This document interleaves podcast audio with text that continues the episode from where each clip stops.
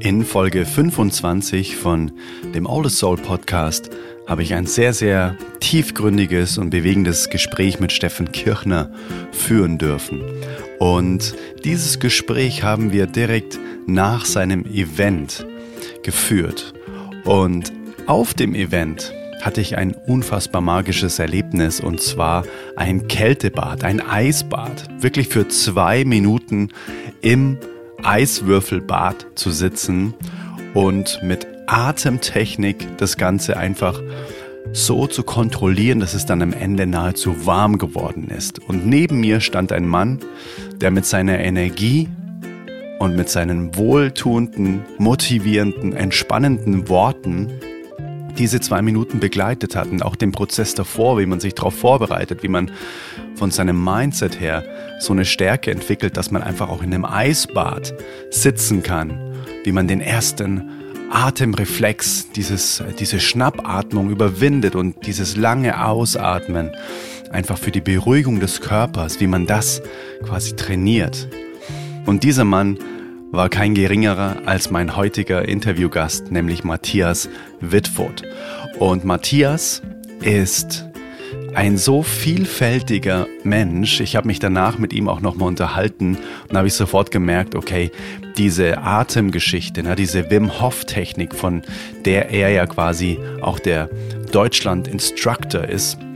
Also er ist wirklich auch von Wim Hof selbst auch geprüft und hat das Ganze wirklich auch von der Pike auf gelernt, diese Eisbadtechnik, auch die Atemtechnik dazu.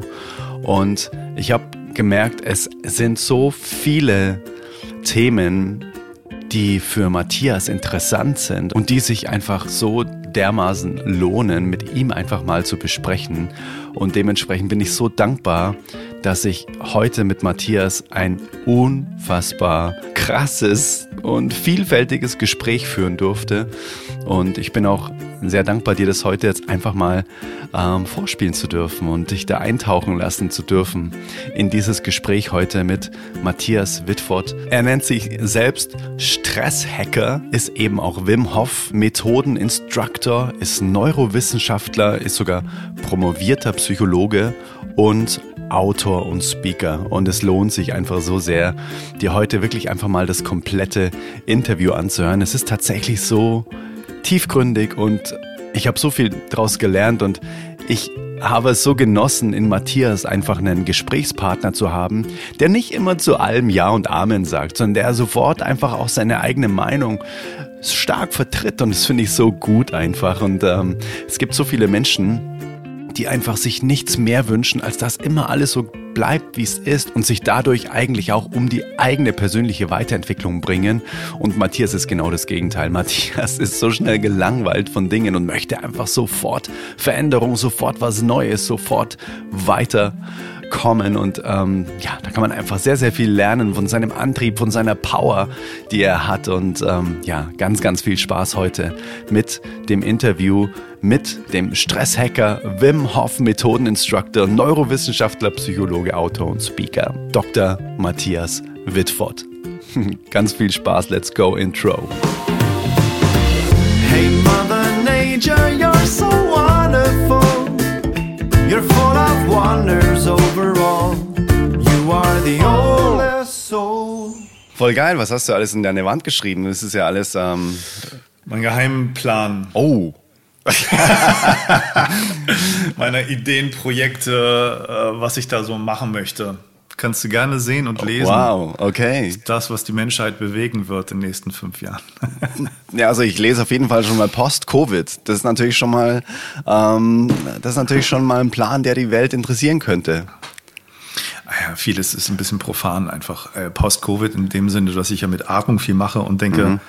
dass das ein Thema ist, was noch zu wenig unterstützt wird, ne? wie mhm. man damit umgehen könnte, ob es auch vielleicht Atemtechniken gibt, die da helfen, mit klarzukommen. Das ist ein bisschen die Idee. Wow. Mhm. Es gibt Leute, die das behaupten. Ich glaube nicht, dass man das schon also wissenschaftlich festgestellt hat, aber mhm. gibt da so einzelne Berichte von Leuten, die sagen, das hilft mir ganz gut, da ein bisschen was mit Atmung zu machen und da würde mhm. ich ein bisschen reinknien. Mit Sicherheit eine sehr hilfreiche Idee für die Welt. Ja, ich mhm. hoffe. Du selbst beschreibst dich als Stress Hacker. Das fand ich auch ziemlich geil. Als Neurowissenschaftler, Psychologe, Autor und Speaker. Und wenn wir beide uns jetzt zum Beispiel auf einem Event treffen oder auf einer Stehparty und ich frage dich, sag mal, Matthias, ähm, ich kenne dich jetzt gar nicht, was, ähm, was machst du denn eigentlich so? Was würdest du mir denn sagen, lieber Matthias? Stell dich doch mal ganz kurz auf der Stehparty hier vor. Ah, ich hasse das. ich weiß. Das sind diese Fahrstuhl-Pitches, weißt du, von Marketing-Seminaren. Ähm, ich verstehe es sehr gut und ich glaube, ich würde mich immer wieder anders vorstellen, je nach Tageslaune. Mhm. Das ist ja ganz gut. Eigentlich könnte das auch jeder. Ich glaube, viele haben sich einfach festgelegt auf eine Identität und ich hoffe, mhm. das, das mache ich nicht so.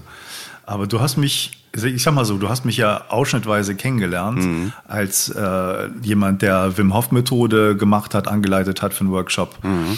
mit Atmung und, und Eisbad und der sich mit dir über andere Dinge auch noch unterhalten hat. Mhm. Ähm, ja, ich, ehrlich gesagt, weiß ich nicht so genau, was ich da mache, wer ich bin. Und ich finde auch ganz gut, das immer wieder anzuzweifeln. Also, mhm. ähm, marketingtechnisch äh, natürlich tödlich, wenn man da nicht so ein, so ein Alleinstellungsmerkmal sofort sagen kann.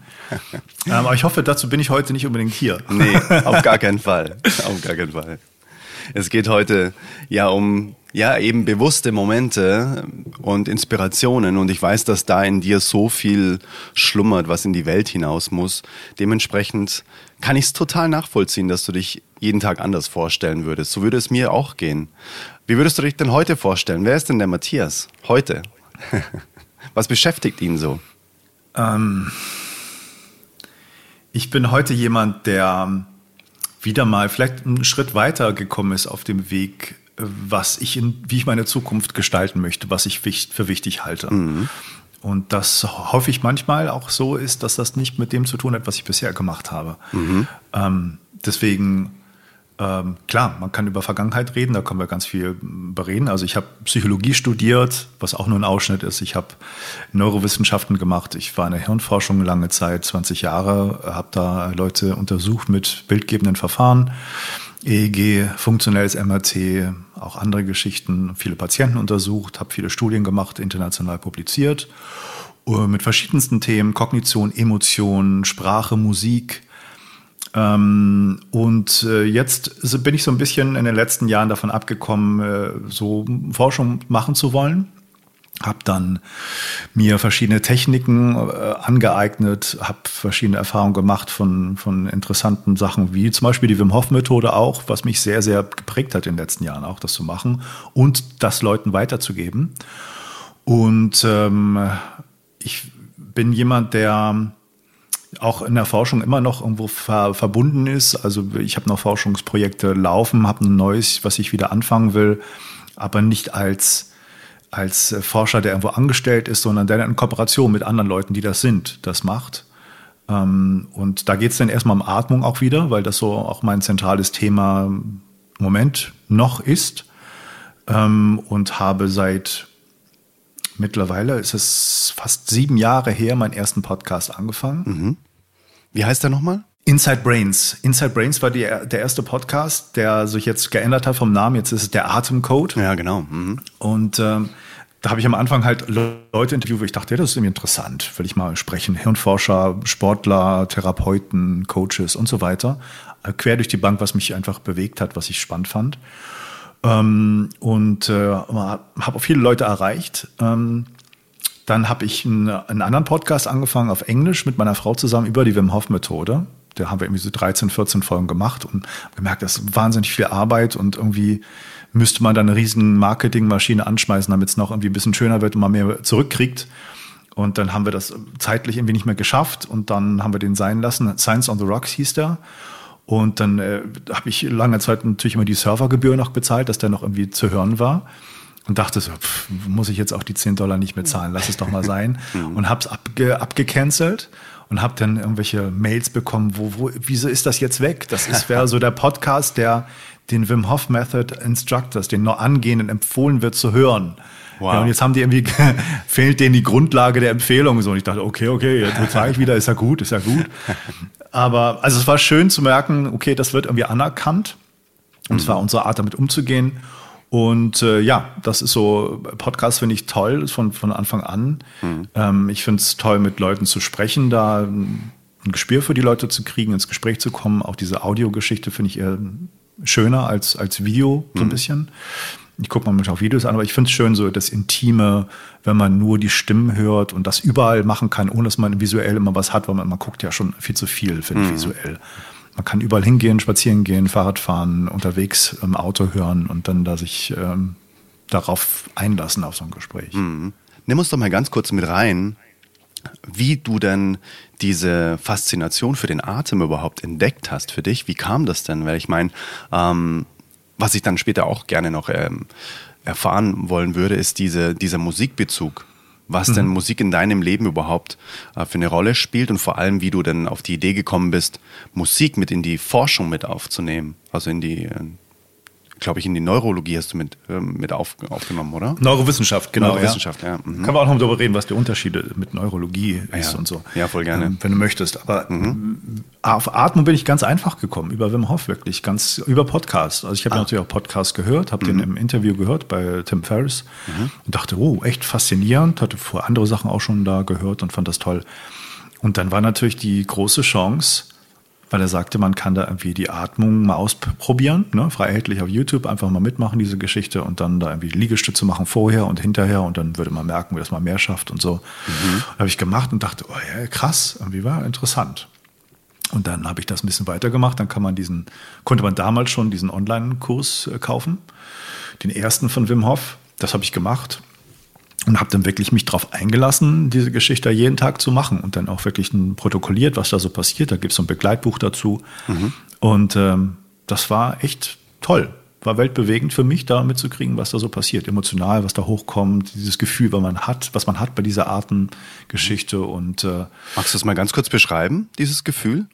Ja, also für jeden ein bisschen unterschiedlich natürlich, aber ich würde sagen, es ist etwas, was mit ähm, hm, Ruhe, Klarheit, zu tun hat. Also überhaupt mit dem Atem zu spielen, erstmal, wenn man es vorher noch nicht gemacht hat, ist eine komische, komische Geschichte. Ne? Also ich hätte vorher nie einen Gedanken an Atmung verschwendet, dass das irgendwas bewirken könnte. Okay. Mhm. Ich habe meine Atmung nie selber gemerkt, es sei denn, wenn ich mal aus der Puste war, das war für mich einfach nicht nachdenkenswert. Mhm. Ähm, und da überhaupt mit arbeiten zu können und das würde was im Gehirn oder im Körper verändern, das war für mich total seltsam. Und ich habe sicherlich vorher mal über Atemtherapie was gelesen und fand das schon irgendwie ja interessant, aber es war sehr weit weg. Es klang auch mal sehr langweilig mhm. und sehr mühsam und sehr langwierig auch das zu machen. Und dann kommt da jemand, der sagt, mach diese Atemtechnik 10, 15 Minuten, du wirst da echt was Krasses spüren. Und das war so. Und das fand ich echt sehr beeindruckend. Und mhm. dann im Zusammenhang mit Kälte und kalten Duschen und sowas, dann da auch noch eine krasse andere Sache zu merken. Und das als Kombination war für mich echt super. Und ähm, dann habe ich äh, das weitergemacht und dann halt da diese Masterskurse gemacht und Wim Hof selber kennengelernt und da ein paar Stufen weitergegangen. Also so wirklich mit anderen Leuten zu atmen im Workshop ist nochmal was ganz anderes als alleine zu Hause. Auch diese Herausforderung mit der Kälte hm, zu meistern und äh, ja, das überhaupt mit anderen zu erleben, ist nochmal eine ganz andere Geschichte gewesen. War wirklich toll und hat mich da wirklich sehr eindrücklich verändert, wie ich dann hinterher war. Und ähm, ich habe aber noch mal so einen kleinen na, oder eine große Schippe mehr verstanden, als ich dann selber unterrichtet habe. Mhm. Als ich dann gemerkt habe, ähm, was, was das mit anderen Leuten auch macht, wenn ich das anleite. Ne? Wie die sich verändern, was die da erleben, dass es denen besser geht und um Schmerzen weggehen, Symptome weggehen von Krankheiten, dass sie sich anders fühlen und Glücksgefühle kriegen, aber auch andere Emotionen hochkommen können, Trauer, Wut, Glück, alles Mögliche. Fand ich das schon sehr interessant, einfach so ein Tool zu haben, was echt fast hundertprozentig wirkt. Ja? Ich kann in einen Workshop gehen und habe nicht Angst, nur, vielleicht sind das komische Leute heute, vielleicht klappt das irgendwie nicht so, sondern ich hab, bin mittlerweile da so selbstbewusst und sicher, dass ich sage, also 99 äh, Prozent der Leute werden einfach einen geilen Tag haben mhm. und die mhm. werden echt was Tolles erleben. Und vielleicht ist einer dabei, der hat da andere Probleme, der kann nicht wirklich sich darauf einlassen, weil er nicht gut liegen kann, hat Schmerzen oder ist, kann mit Atmung nicht viel machen. Natürlich gibt's das auch. Mhm. Der hat dann leider nicht viel davon, aber bei den allermeisten ist das echt so, die haben echt eine tolle Erfahrung. Glaubst du, dass die spezielle Kombination dieser Wim Hof Methode wirklich auch in der Kombination mit der Kälte liegt? Ist das genau diese, diese Mischung? Oder glaubst du, dass alles für sich auch funktioniert? Also diese Atemtechnik? Ja, das funktioniert für sich auch. Okay. Also das, Die Kombination hat viele Vorteile, hat auch Nachteile, muss man sagen. Mhm. Also es gibt sicherlich Leute, die dann irgendwie abgeschreckt werden, weil sie sagen, ja, Atmung klingt spannend, aber jetzt kalte Dusche nehmen, Kälte ist überhaupt nichts für mich. Mhm. Und viele entdecken natürlich auch, wenn man sich darauf einlässt, okay, das kann sehr sich ändern, das Verhältnis. Darum geht's ja auch, dass man das Verhältnis wieder dazu ändert und sich darauf einlässt. Aber für viele ist es halt auch nichts. Und die alleinigen Säulen der Methode, also Atmung, Kälte und so, die dritte Säule ist so Mindset, ne, dass sich dann eher dadurch ändert, dass man das andere, die anderen beiden Sachen macht. Mhm. Ähm, das ist etwas, was man natürlich alleine machen kann. Und ich kenne, weil ich auch mit Patienten viel das gemacht habe, Leute, die sagen, also die Kälte, das kann ich mit, meinen, mit meiner Krankheit überhaupt nicht. Das geht nicht. Wir haben mit der Atmung auch echt viele Vorteile.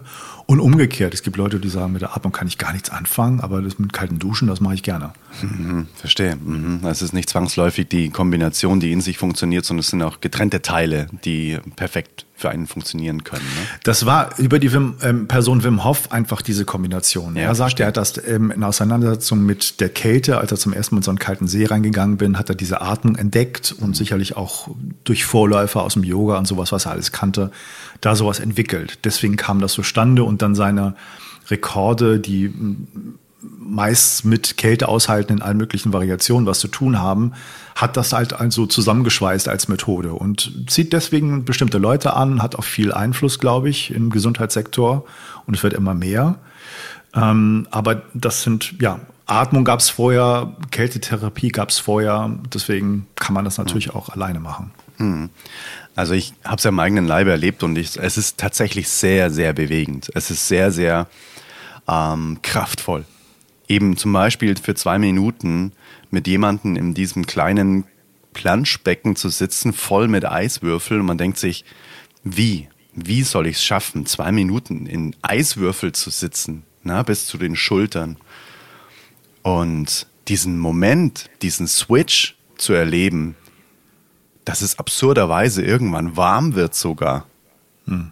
ist unfassbar. Und das hat er, das hat er auch wirklich zu, ich würde mal sagen, 98 Prozent auch mit deiner Anleitung zu tun. Du stehst dann mit deiner Stimme direkt neben diesem Becken und wie du auf einen ähm, einwirkst und was du sagst, ne? Versuch so lang wie möglich auszuatmen. Versuch diesen Reflex einfach mal wegzuatmen, dass du jetzt dieses, was normalerweise kommt, und atme einfach drüber hinweg. Ne? Versuch so lang wie möglich auszuatmen.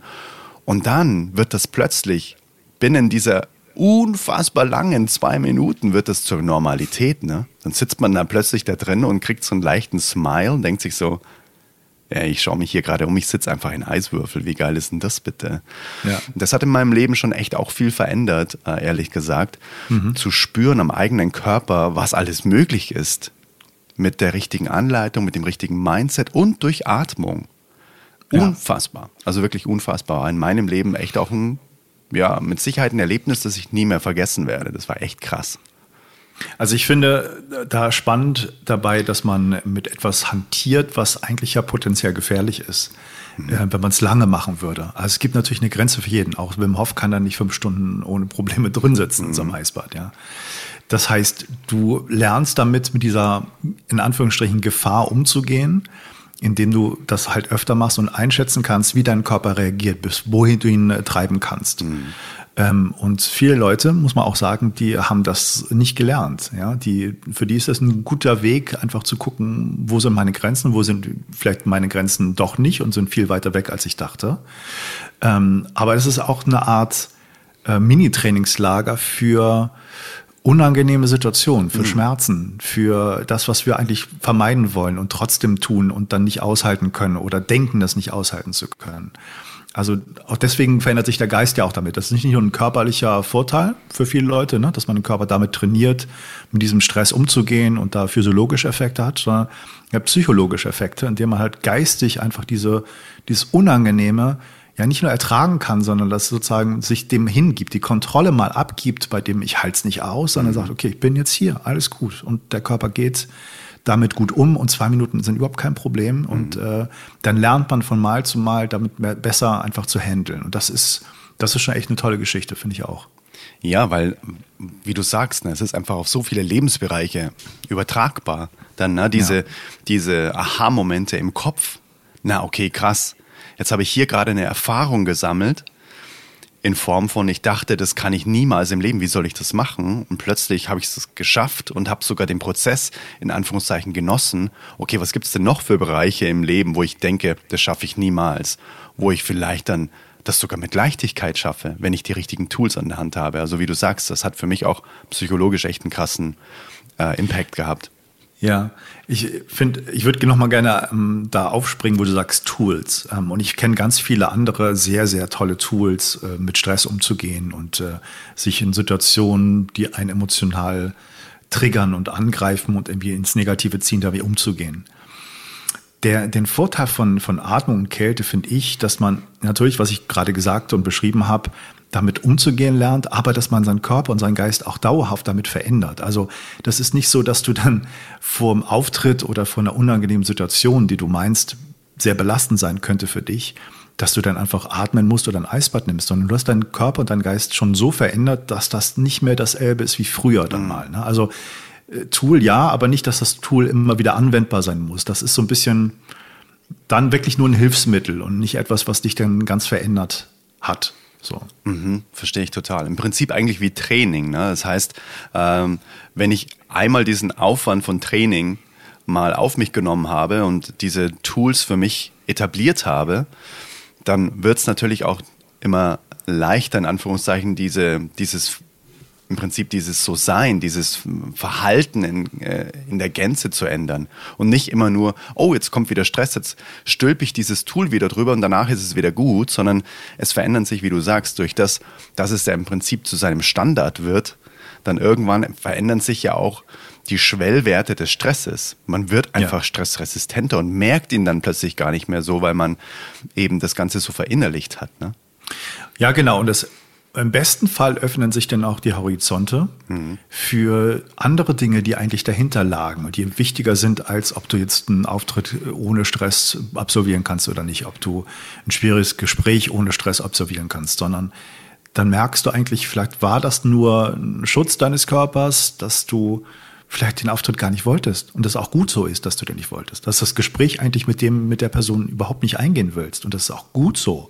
Ja, also das mhm. kann alles sein, ne? dass man, ich würde würd ein bisschen darauf hinausgehen wollen, dass man da einfach mehr, hm, soll ich sagen, Freiraum oder ähm, Gebiete entdeckt von sich, die einfach auch sich lohnen, mal ähm, zu belaufen. So, und zu entdecken, die noch da sind. Also nicht nur einfach Tools, um irgendwas in den Griff zu kriegen. Das mhm. ist ja schon wieder ein bisschen mehr Kontrolle. Mhm. Sondern zu merken, okay, wenn ich denn das in den Griff kriege, ist es das, was ich dann eigentlich wollte? Will ich einfach entspannt sein in diesen Situationen? Ist das das, was, was für mich wichtig ist? Oder möchte ich darüber hinaus etwas erreichen, was mit diesen Situationen vielleicht gar nichts zu tun hat, sondern ja, noch ganz andere Gebiete betrifft? Mhm. Das klingt vielleicht ein bisschen abstrakt, aber ähm, ich weiß nicht genau, ob du verstehst, was ich meine mhm. und damit sagen will, aber es ist halt häufig so, dass man äh, diese dieses Unangenehme, was man erlebt, Situationen, die einen belasten, häufig nur glaube ich, vorgeschobene Sachen sind. Hm, dass es Dinge dahinter gibt, die, äh, wo es mal die Tür dahinter ähm, quasi aufzumachen gilt. Das meinst du? Ja, genau, mhm. genau. Und das ist, äh, und das soll nicht äh, hundertprozentig despektierlich klingen, aber häufig sind es ja so die kleinen neurotischen Sachen des Bildungsbürgertums, die uns belasten. Mhm. Äh, ja, also ich verstehe das Leid jedes Einzelnen, aber manchmal im gewissen Rahmen ist das dann auch ein bisschen albern. Äh, das merke ich, weil natürlich, ich möchte vielen Leuten helfen. Ich möchte das auch, äh, dass die das, dieses Leid nicht haben und das irgendwie loswerden. Ähm, aber man muss da schon manchmal eine Relation setzen, um was es da geht. Ja, es gibt Leute, die sind schwerst traumatisiert, die haben ganz schlimme Sachen erlebt, Katastrophen, haben es überlebt. Ähm, und äh, es gibt Leute, die fühlen sich unwohl, wenn sie vor anderen reden müssen. Hm, ja. Verstehe ich auch. Ja. ja? Und ich finde es auch in Ordnung, da sich zu beschäftigen. Aber das meinte ich so ein bisschen, vielleicht die Türen damit zu eröffnen, mit diesen Tools, mit diesen Hilfsmitteln, ähm, für, für andere Dinge, die eigentlich vielleicht wirklich zählen. Also quasi so eine Bewusstheit erlangen für, für Relationen vielleicht auch. Für Relationen und für, für Angst und Mut. Mhm. Ähm, ich glaube, unsere Angst hält uns manchmal bei vielen Dingen zurück, die sehr gut sind, das, was wir alles machen könnten. Und da gibt es natürlich immer diese Heldengeschichten, die man auch spinnen kann. Ne? Also du, du bist viel größer, als du glaubst und so weiter und so weiter. Das ja, es hört sich manchmal ganz schön an.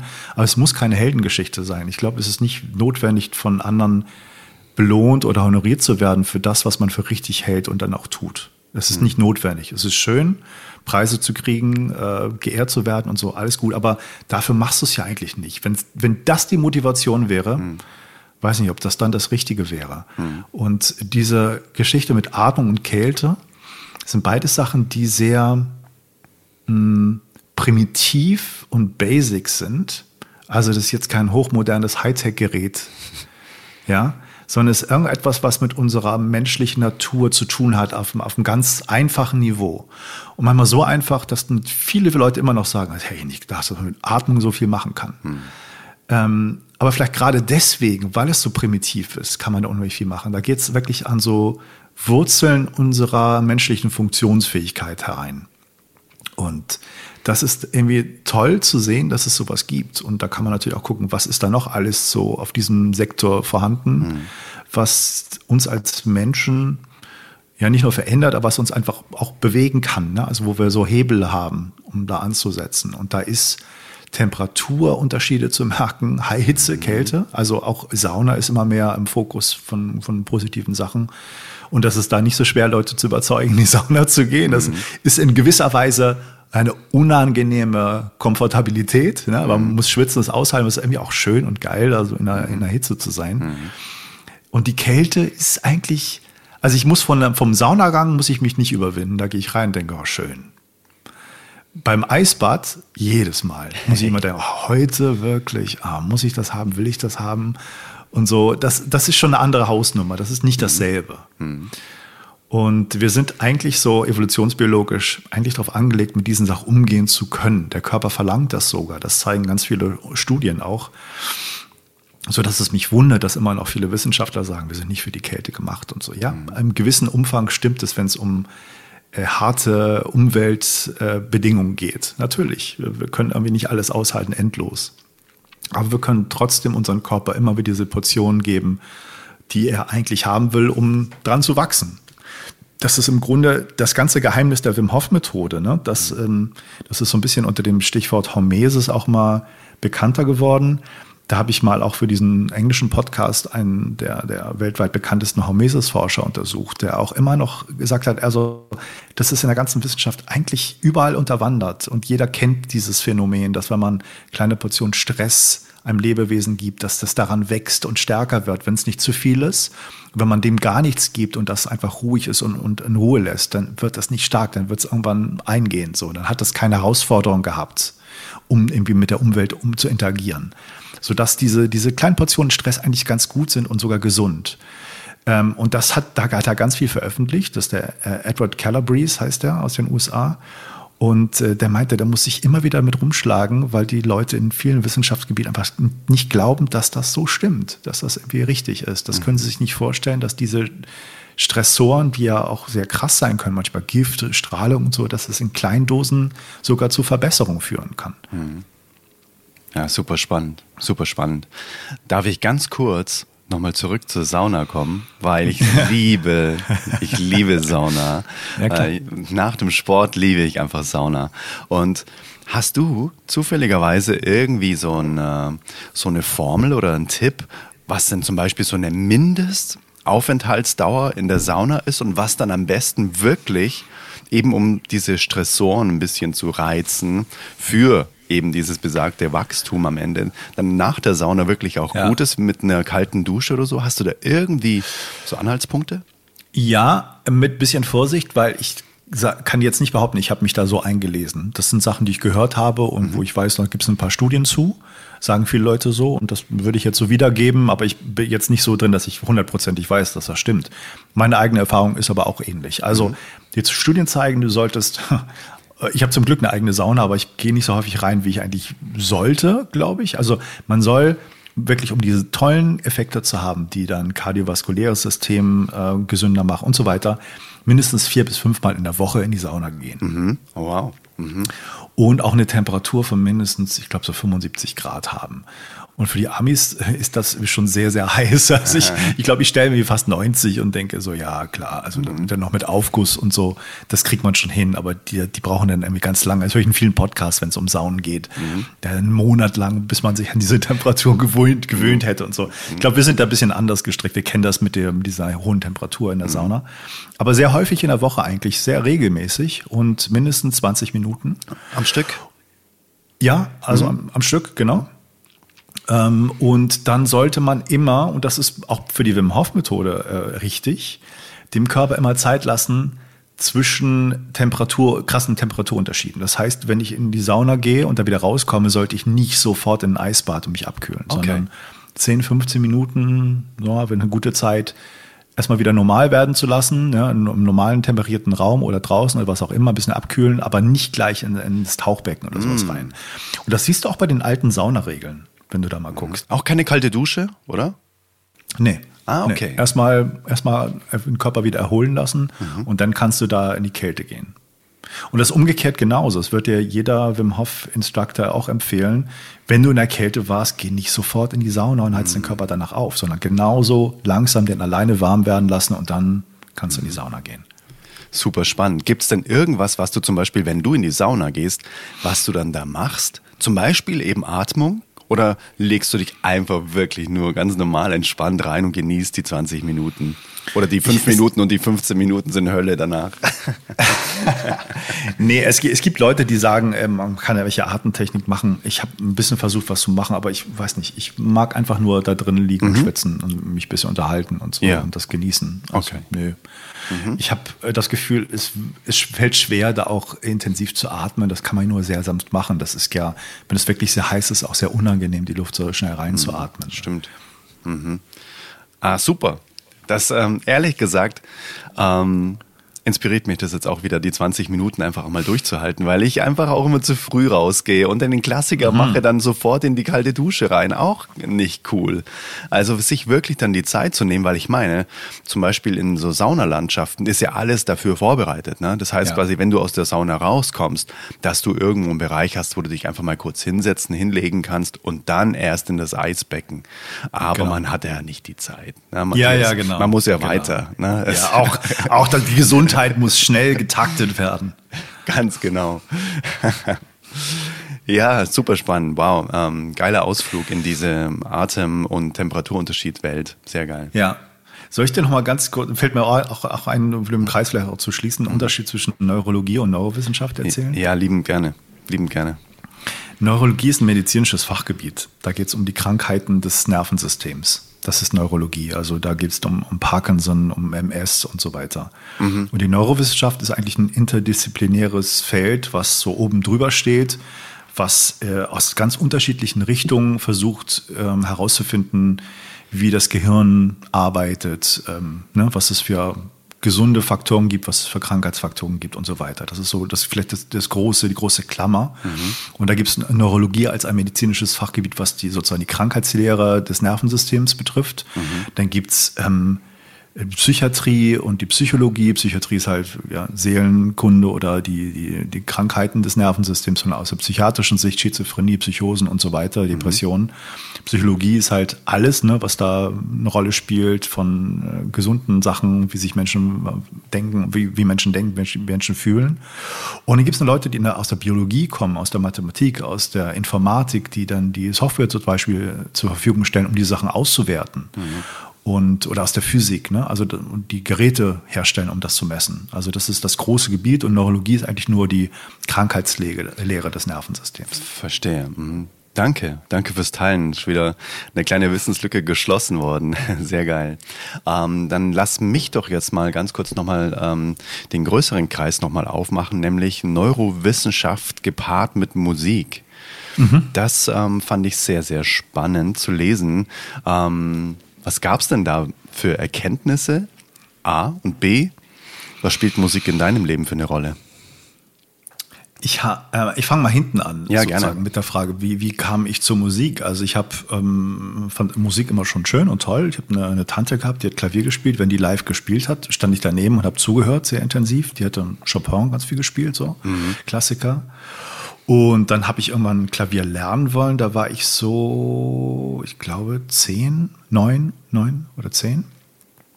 Habe das dann viel, einige Jahre gemacht mit so einem älteren Klavierlehrer. Ähm, der war auch sehr nett, aber es war wirklich so alte Schule, sehr, sehr streng.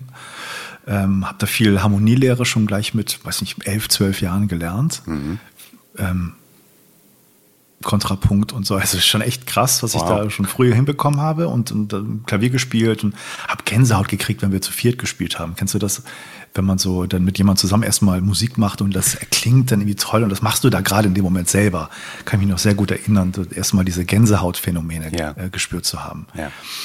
Und dann habe ich irgendwann, ja, habe ich das aufgegeben, fand ich nicht mehr so toll und habe dann aber ein eigenes Klavier gehabt in meinem Zimmer, was äh, zum Leidwesen meiner Nachbarn da in dem Mietshaus, glaube ich, nicht so gut war. Für mich schon. Ich habe da gespielt, wann ich wollte. Da musste ich irgendwie Zeiten einhalten, aber es ist natürlich super laut gewesen. Mhm. Habe dazu gesungen, habe da irgendwelche Pop-Songs äh, nachgespielt, dann später und äh, selber mhm. Songs geschrieben mhm. und habe dann äh, am, auf dem Gymnasium zur Abi-Zeit habe ich Musik LK gehabt, also Leistungskurs wirklich. Und da haben wir auch, ich weiß noch, ich habe ähm, am Abi habe ich ein, ein, Stück komponiert, wirklich, das benotet wurde. Wow. Und das war, war, war auch schön interessant, das auch mitzukriegen, Musik und äh, habe dann irgendwann auch da mit den Leuten Musik gemacht und Songs aufgenommen. Ein, ein Schüler, also ein Freund von mir, hat dann so ein eigenes Studio sich aufgebaut im Keller und da haben wir ein bisschen was gemacht und ähm, experimentiert mit den Sachen. Und da, da bin ich auch zum ersten Mal so richtig im, in den Flow gekommen, wo man die Zeit vergisst, wenn man das einfach macht und da so rumfrickelt. Das ist so meine, mhm. also meine ersten richtig krassen Flow-Erlebnisse. Wow, also meditativ, ne?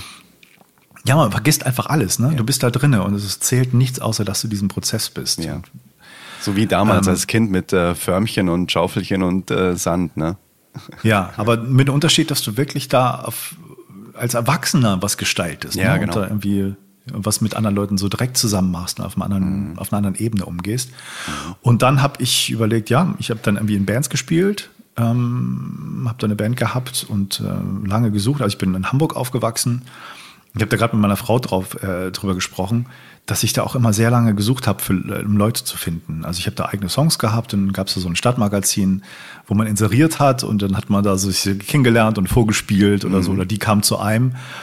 Und es war irgendwie es war eine echt schwierige Geburt, Leute zu finden erstmal die die Sachen gut fanden, die man da machen wollte. Und dann hatten die immer so viele Vorannahmen, wie irgendwas zu sein hat. Ah ja, verstehe. Mhm. Kennst du das? Also Musik hat ja viel mit Soziologie zu tun. Also mhm. ich höre die Musik, die zu meiner Gruppe passt und die andere Musik ist irgendwie doof und ähm, ich experimentiere nicht in die Richtung, weil das ist dann schon wieder blöd. Das klingt wie diese, dieser Musikstil und so. Habe ich da ganz viele Leute kennengelernt, die so dachten. Ich, hab, ich kann mich an eine Diskussion erinnern, wo einer meinte, eine zweite Gitarre in der Band, das würde ja klingen wie die und die, das findet nicht gut. Ja, also echt strange, ja. finde ich, so im Nachhinein. Aber du weißt, glaube ich, was ich meine, ich was so genau, in den Köpfen von, von Leuten drin ist, wie man das ja. machen sollte. Und das war überhaupt nicht meine Sache. Mhm. Und ich habe viel suchen müssen. Dann gab es meine erste Band. Das hat sich dann irgendwie auch nach ein paar Jahren zerlaufen. Da gab es eine zweite Band. Und das waren immer auch ähnliche Diskussionen. So, ne? Mhm wie man was spielen sollte, was nicht geht und so. Mhm. Und ähm, ich fand es auch immer schwierig, als jemand, der dann die Songs geschrieben hat, ähm, da in die Kompromisse zu machen mhm. und dann da immer zu diskutieren, wie man was haben will und so. Und mhm. es war auch so ein bisschen Neid mit dabei, dass man das gemacht hat, wie anderen dann immer spielen sollten. Das wollten sie dann auch nicht. Und äh, so im Nachhinein dachte ich, äh, ist schade, weil mit den Möglichkeiten, die man jetzt hat, bist du da nicht so abhängig von anderen. Du kannst einfach erstmal selbst machen, was du da mhm. möchtest. Aber es war damals nicht. Du warst immer der Frontmann, also hast immer gesungen mhm. und dazu Klavier gespielt oder Gitarre gespielt, oder? Nee, ich habe äh, Klavier habe ich in der Band nicht gespielt. Ich habe ähm, Gitarre gespielt später. Mhm habe ich mir so ein bisschen beigebracht, so ja, die Rhythmusgitarre damit reingespielt mhm. und gesungen habe ich in den Bands immer, genau. Okay, das heißt quasi, ähm, du hast ja dann so ein paar Jungs irgendwie da an Bord geangelt, irgendwie durch viel Suchen und dann war das so Audition-mäßig, oder? Das heißt quasi, die sind im Proberaum gewesen, dann so, pass auf Jungs, ich habe jetzt hier einen neuen Song und dann hat sich der Matthias ans Mikrofon gestellt mit der Gitarre ja. und hat gesagt, ich baller den mal kurz raus und dann gucken wir mal, was rumkommt, oder wie kann man sich das vorstellen? Genau, genau. Mhm. Ja, ich habe dir vorgespielt und dann haben wir da ein bisschen dran gearbeitet und dann haben wir ein paar Auftritte gehabt und äh, dann ging es irgendwie weiter. Ja. Ja, cool. Habt ihr auch irgendwie mal was aufgenommen oder ähm, wie ambitioniert war das Ganze dann? Naja, also wir hatten äh, dann im Proberaum Aufnahmen, die nicht so doll waren, aber so einige Sachen habe ich da schon hoffentlich noch, wir müssen noch suchen auf, auf Tape, die muss ich noch mal digitalisieren, ganz dringend. Ja, das wäre sehr wichtig. Ja, Aber das haben wir gemacht, ja. Das war, war irgendwie ganz, ganz nett. Also die, die zweite Band vor allen Dingen haben wir lange, lange auch immer ähm, waren wir zusammen und ähm, das war, war auch schwierig, fand ich mal gute Musiker zu finden, die dann auch das spielen konnten, was ich mir so vorgestellt habe, auch von der Technik her. Weil ich, ich habe also jetzt, es war nicht super anspruchsvoll, ich habe jetzt keinen äh, verrückten äh, Jazz gemacht oder so. Mhm. Aber es schon, die Ideen, die man, konnte man nicht so einfach spielen, weil ich auch über die, diesen langen Klavierunterricht viel mhm. mit Harmonielehrer zu tun hatte, dann mhm. ähm, andere Basslinien reingebracht und äh, andere ein bisschen kompliziertere Harmonien und ähm, ja, das war alles nicht so ganz einfach, da die richtigen Leute zu finden, aber es war auch eine tolle Zeit und wir hatten auch ein paar Auftritte und dann ähm, hat sich das leider auch zerlaufen. Ich bin dann irgendwie ähm, in eine andere Stadt gekommen, hab, nach Bremen, habe da angefangen zu, zu studieren mhm. und bin aber auch noch von Bremen öfter nach Hamburg gependelt für diese Bandproben, ah, wow. bis das dann irgendwann auch schwierig war und dann hat mhm. sich zerlaufen. Und unter der ganzen Ebene, muss man sagen, liegt auch etwas, was auch bei mir war, nämlich dass ich so eine Art mh, hm, also Hassliebe trifft es nicht mit Musik. Also Musik bedeutet mir schon sehr viel und ich werde immer wieder inspiriert, aber ich werde auch immer wieder gelangweilt, muss ich sagen. Also es war auch immer wieder, wo ich dachte so, pff, ja, man ist, ich fühlte mich mal sehr eingeschränkt durch die Harmonien, die es da nur gab, über diese zwölf Töne, die es nur gibt. Das war alles irgendwie schon mal da. Ähm, und man muss sich immer auf die anderen Leute einlassen, dass die dann das auch spielen. Und wenn nicht, dann muss man da Kompromisse machen. Das hat mich sehr genervt. Und ich habe, ähm, also ich habe nicht so gesehen, dass ich da so viel Neues machen konnte, dass es wirklich was noch Neues gibt. Ja, und das hat mich irgendwie immer auch gestört.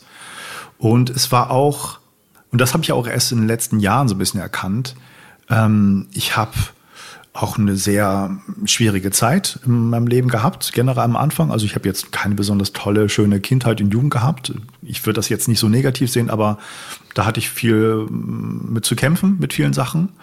Und es hatte, meine Musik reflektierte das auch irgendwann später. Ne? Ich, es waren sehr düstere, melancholische Sachen, ähm, was auch erstmal in Ordnung ist, aber ich habe auch solche Art von Musik auch gehört häufig. Und ähm, das war für mich gar nicht so, dass ich das angezweifelt habe, ist das gut oder nicht gut. Und jetzt im Nachhinein muss ich sagen, ähm, ich habe damit auch eine Welt erkauft, die mir vielleicht auf Dauer gar nicht so gut tat.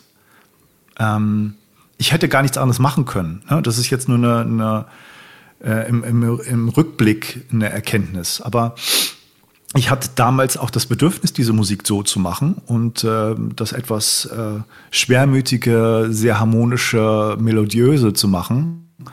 Ähm, aber es war etwas, was vielleicht zu sehr meine, meine, meinen Zustand äh, verstärkt hat, als mich das da wirklich rausgezogen hat. Also es war kein Mittel, um irgendwie auf einer höheren Ebene zu landen mit der Musik, sondern es war eigentlich eine Selbstbespiegelung die toll war. Ja, war eine schöne Zeit. Ich habe ähm, viel Spaß gehabt, das zu machen, eigene Stücke und zu merken, wie das denn klingt mit anderen, wenn die das spielen.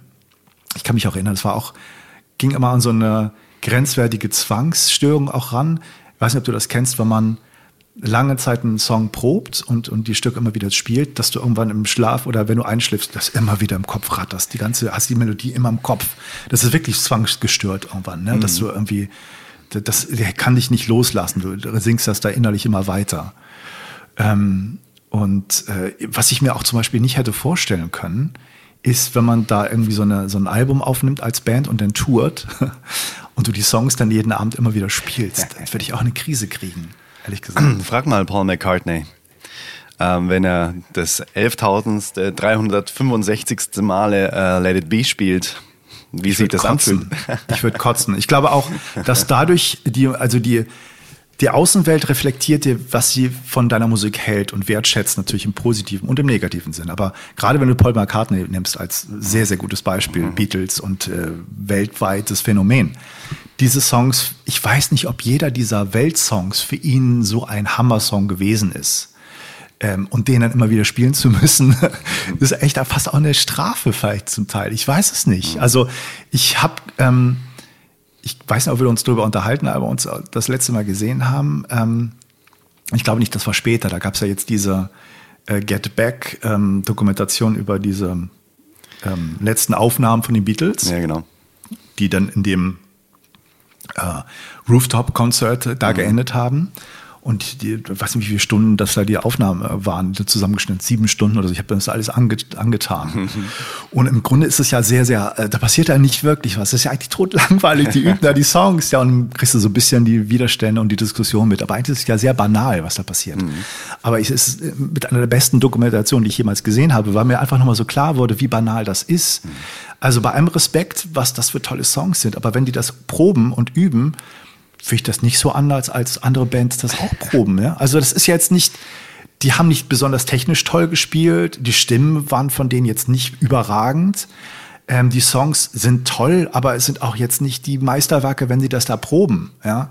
Die haben dann irgendwann eine Form gefunden und haben das dann in, in, äh, sag mal, praktisch in die Rillen der Schallplatten gemeißelt für die Menschheit. Und dadurch hat das diesen Wert bekommen. Aber das ist eigentlich sehr banal, was die da gemacht haben in der Zeit, wo, wo es entstanden ist.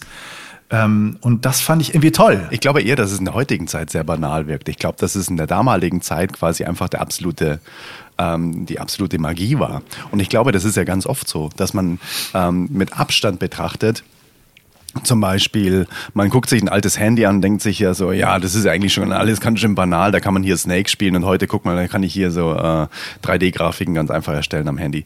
Ähm, ich glaube, damals war das natürlich auch revolutionär, irgendwie, dass es überhaupt mal sowas gab und da habe ich das Gefühl, bei Musik ist es genauso, quasi derjenige, der den Deckel mal auf den Topf setzt und mal sagt, hey, guck mal, so eine Musik gibt's jetzt auch, das, das gab es vorher nicht das ist, glaube ich, dann eben in der Zeit dann schon pure Magie mit dem Erfahrungswert, den wir jetzt mit Musik haben, was alles möglich ist, wie viele es noch äh, danach gab mit Michael Jackson, der ja quasi auch noch so eine neue Ära an Musik geprägt hat und so, was da alles noch kam. Auch jetzt mit Ed Sheeran wieder, ähm, so Leute, die quasi Musik prägen, in Anführungszeichen. Mhm. Ich, ich weiß, was du meinst. Und ich, ja, es geht für mich jetzt nicht darum, um diese Arroganz der, der Jetztzeit, der auf die Zeit da zurückblickt. Ähm, und auch selbst im, in dem heutigen Verhältnis ist das, die Songs an sich, die Qualität der Songs super. Das würde ich jetzt nicht sagen, dass das mal banal war. Mhm. Aber ähm, ich glaube nicht, dass im Proberaum, wenn man die Songs entstehen hört, dass das so revolutionär ist, sondern erst, wenn die nach draußen gehen und merken, was das für eine Reaktion ist. Also wenn du guckst, die Leute, die dazugehört haben bei den Probegeschichten, mhm da siehst du nicht jemand, der sagt, wow, habe ich noch nie gehört, fantastisch und sind aus dem Häuschen so und die hören das und denken, ja, war nett, spannend, was die machen und so. Hm, also das ist, ist, so mein Eindruck einfach, ne? Von, das ist, was ich da rausziehe.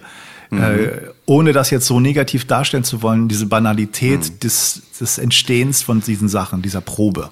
Ich glaube, es war halt einfach ein, ähm, ein Jahrtausend Zufall, dass sich diese Menschen getroffen haben und nicht nur diese vier Menschen, sondern eben auch in Kombination mit George Martin als Produzent, der quasi einfach so viel diese Sound-Ästhetik der Beatles, wie du sagst, dann auch nochmal geprägt hat dass es eben diese, diese Mehrstimmigkeit hat und alles, was man irgendwie so den Beatles-Sound jetzt ausmacht, auch mit den Drums und so weiter, wie das alles geklungen hat damals. Ich glaube, dass das schon sehr, sehr, dass das für die Beatles an sich, wie, wie dieser Welterfolg jetzt dasteht, ich glaube, dass das schon sehr, sehr entscheidend war. Derjenige, der das dann auf Vinyl gehämmert hat, wie das dann eben in, die, in den Ohren der, der Welt klingen darf am Ende. Ich glaube schon, dass das ein sehr, sehr entscheidendes Rädchen war. Ja, also ich finde, dass äh, ich rede nicht, also ich diskutiere nicht über die Qualität der Musik. Das, das liegt mir jetzt fern und das ist ja auch immer noch äh, auch ein bisschen Geschmackssache. Na, also das wird irgendwo geprägt durch die, ähm, die Rezension oder die Rezeption der ganzen Geschichte. Aber was Erfolg angeht, finde ich, und da habe ich viele Sachen auch so mitbekommen, hat es auch viel mit Glück und Zufall zu tun. Also ich denke, das ist schon äh, was ganz Besonderes, dass die da zusammengefunden haben und das entstanden lassen haben. Mhm. Aber es gibt auch ganz viele andere, die genauso spannende Sachen gemacht haben, die aber nicht mehr so im Fokus stehen, weil sich das nicht so entwickelt hat. Ja. Die hatten nicht dieselben Angebote, die sind vielleicht nach zwei Jahren auseinandergegangen, die kennt man nicht mehr und so weiter. Aber ein Erfolg ist immer auch von der ist auch ein bisschen hat Geschichtsschreibung auch was zu tun. Ne? Der überlebt hat, der kann das auch ein bisschen diktieren wieder. So, an dieser Stelle teilen wir mal dieses Interview in zwei Teile. Den nächsten Teil, den gibt es dann in ein paar Tagen, weil einfach diese Inhalte von Matthias so stark sind, dass es besser ist sie in kleinen Happen oder jetzt in zwei Happen sozusagen einfach anzuhören und wirklich jeden Teil so für sich einfach mal wirken zu lassen. Genau. Deshalb würde ich sagen, wir hören uns einfach im nächsten Teil, im zweiten Teil dieses Interviews Höre es also quasi in der nächsten Episode zu Ende.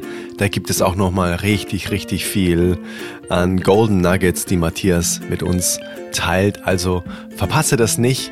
Am besten abonnierst du diesen Podcast, dann erfährst du auf jeden Fall auch, wann der zweite Teil online geht. Alright, dann hören wir uns wieder im zweiten Teil des Interviews mit Matthias Whitford. Bis dahin nur das Allerbeste für dich. Let it flow, let it grow, dein Adrian. Bis denn. Hey Mother Nature, you're so wonderful. You're full of wonders overall. You are the oldest soul.